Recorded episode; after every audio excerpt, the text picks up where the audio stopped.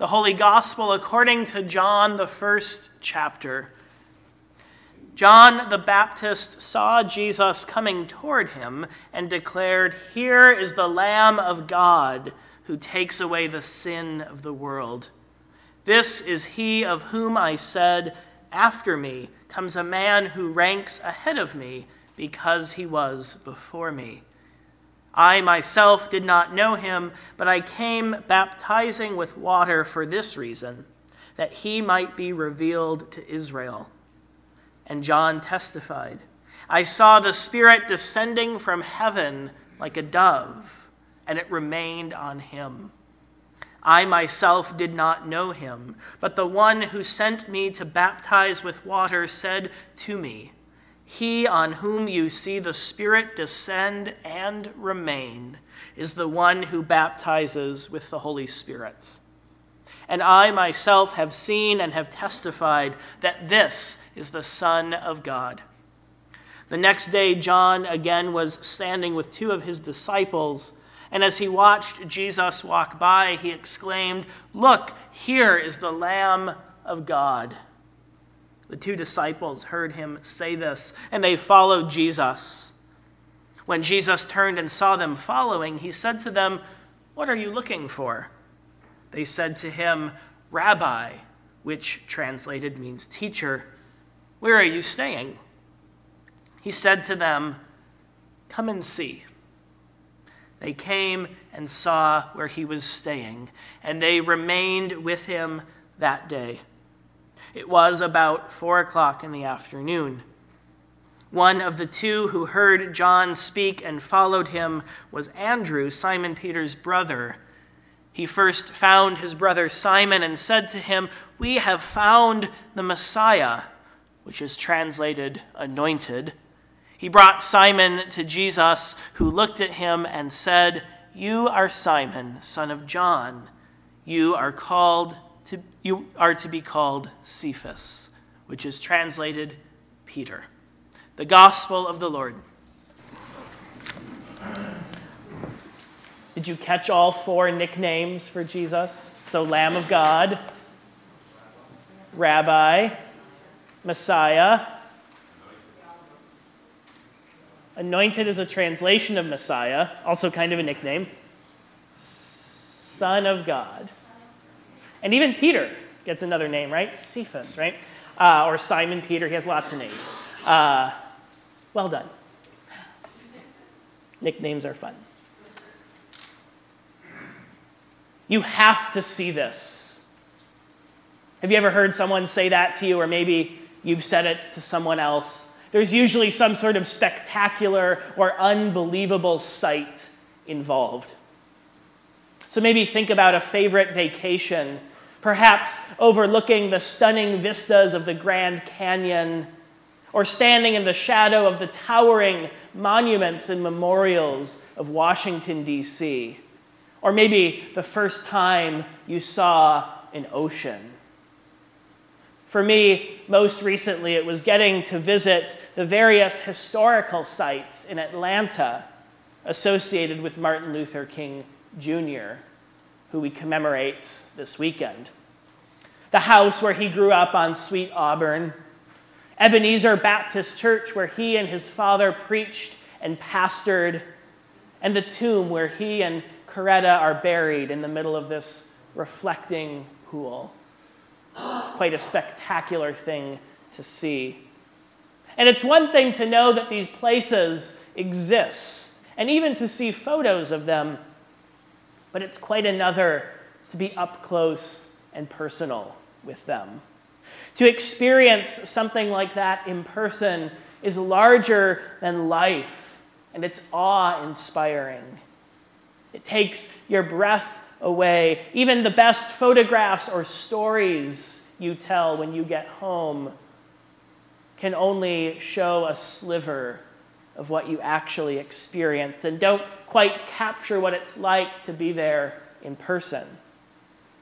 You just have to see it and experience it for yourself. Come and see. Jesus' first words in John's gospel are actually a question, posed to two of John's disciples whose curiosity had been piqued and they start to follow Jesus. And he turns to them and says, What are you looking for?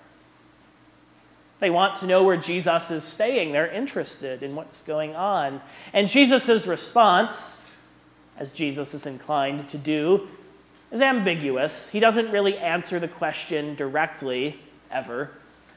But he says to them, Come and see. It's an intriguing invitation, I think, as though to say, if you want to know what I'm up to, well, you'll just have to come along and find out. John's gospel hinges on a couple of key words. Seeing or to see is one of them. But as we should come to expect in John's gospel, everything is not what it appears to be. This is not about visual sight or seeing with our eyes necessarily. This is about perceiving or recognizing something through the lens of faith, coming to an understanding of something. It's about an experience to be had and something to be discovered by becoming an active participant in what's going on. So, what is Jesus inviting us to experience? That's where another key word in John's gospel comes in. The word is sometimes translated as abide. Sounds a little more theological. Here we get it as stay or remain. And it appears a number of times. Anytime you see the word stay or remain in this passage, the word meno, abide. Here again, it's something more than just physically dwelling or being with a person. It can mean that too, but in John, it means more than that. And abiding is one of John's favorite and most used concepts.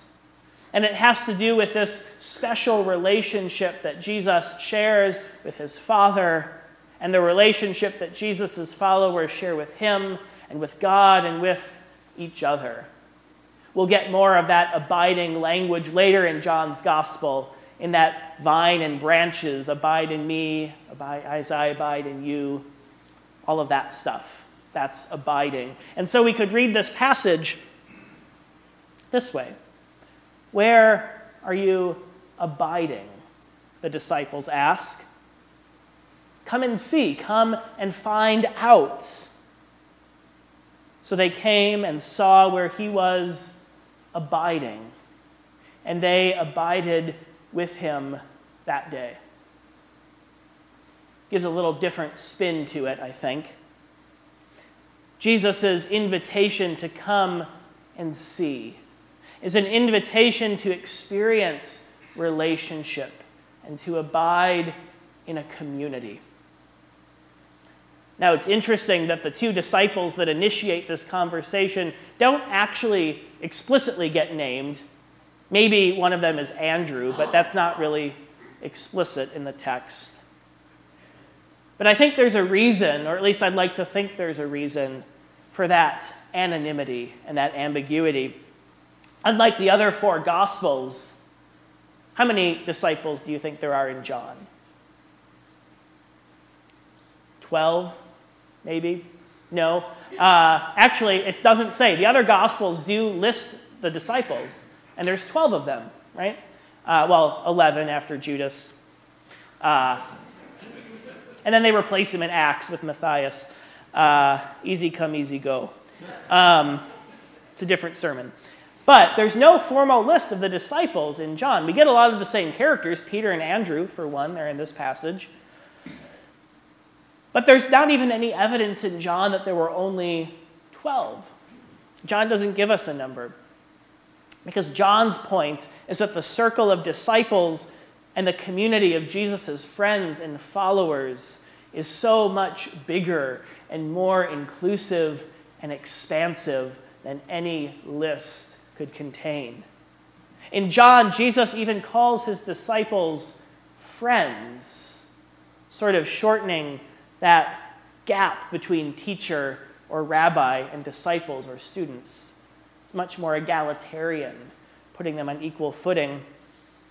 And the anonymity of those unnamed disciples, I like to imagine as an invitation for us. Who are those disciples? It could be you, it could be me. This is a wide open invitation to come and see and experience.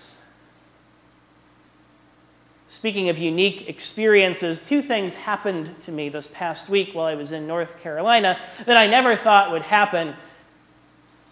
And I'm just going to warn you in advance, I might startle some of you. I saw my first ever Star Wars movie in full. I, yeah, really. Uh, and the second thing, I'm going to use Star Wars as a sermon illustration. Never thought that would happen. I'm given to understand there's a lot that could be read into it. But in the latest installation of the saga that's currently in theaters, episode 9, as I'm told, The Rise of Skywalker, I do know, at least know, I know the concepts, I know what's, what it's about. But I saw this movie, and one member of the resistance, these are the good people for you who are like me and have never really paid attention to this, one member of the resistance encourages another. And there's this line that she says that struck me. They, and she's referring to the bad people, they win by making you think you're alone. Her point being, we're not alone in this fight. There are more people on our side than we realize. And for those of you who have yet to see it, I won't give away any spoilers, but it's Star Wars. You know how it ends. The good people win. Uh, I won't tell you how, because it's impressive, but it's come and see, right? But it's instructive. There are more people on our side than we realize. Recently, during the Milwaukee Film Festival, I had the opportunity to see a different kind of film entirely. This was a documentary called Gay Chorus Deep South. Did anyone else see this film? It was really quite remarkable. You can look up clips of it online. But after the 2016 election, the San Francisco Gay Men's Chorus and the Oakland Interfaith Gospel Choir teamed up to tour through states in the Deep South, including Mississippi, Alabama, uh, Tennessee and North Carolina, not exactly places where you'd expect a gay interfaith choir to show up. But here they are. And for many in the chorus, this tour was deeply personal for them, many of them being from the South themselves, returning to the places they had called home, including the conductor, who himself had been fired as a choir director at his church in Texas purely for coming out as gay. But it was those who came and saw the concerts, and they interviewed people who, had, who came to see these concerts in between clips. It was the people who came out and saw these concerts uh, that moved me and touched me the most. These were people who thought they didn't fit in, people who weren't used to seeing a whole lot of people like them in the places where they lived who suddenly experienced an overwhelming message of welcome and affirmation and love from coming and seeing this chorus.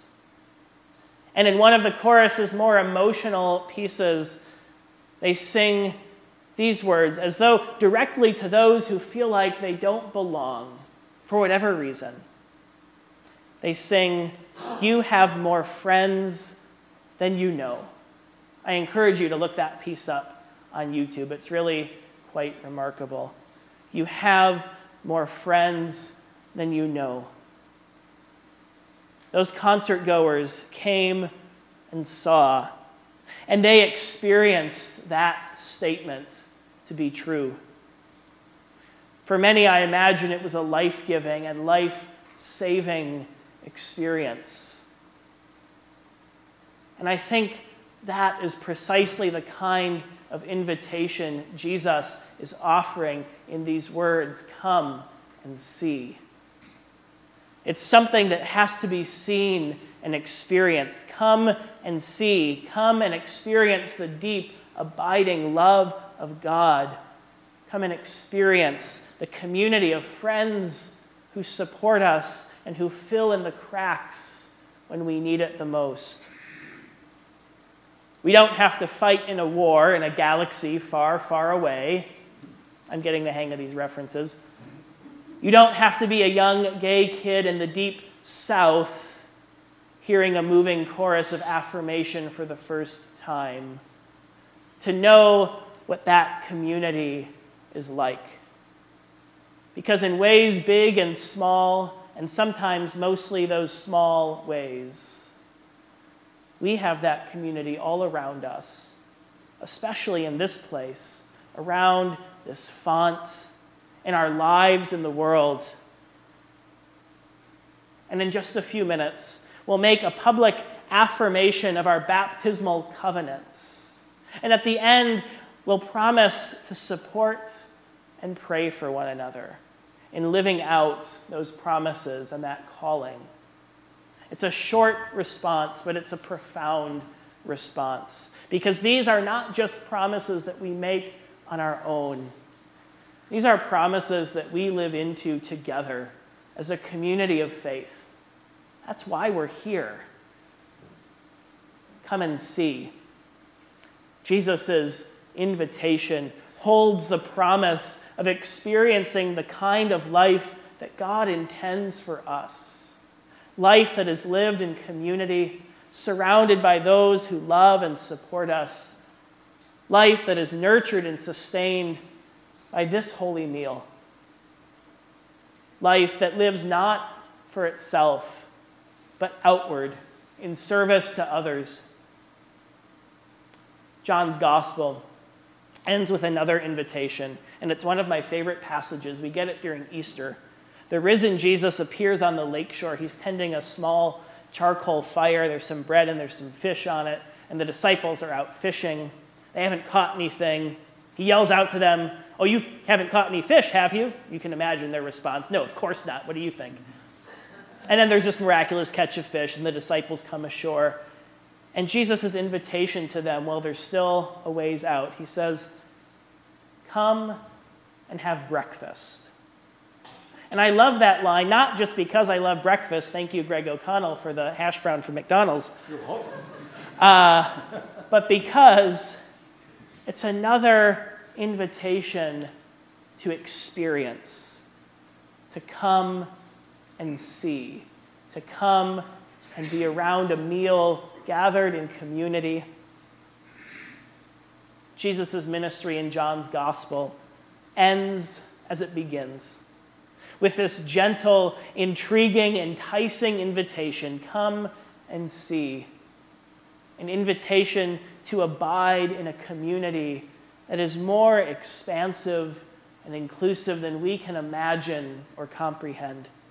An invitation to abide in the love of God that calls us to a holy and filling meal and makes a place for us at the table. Amen.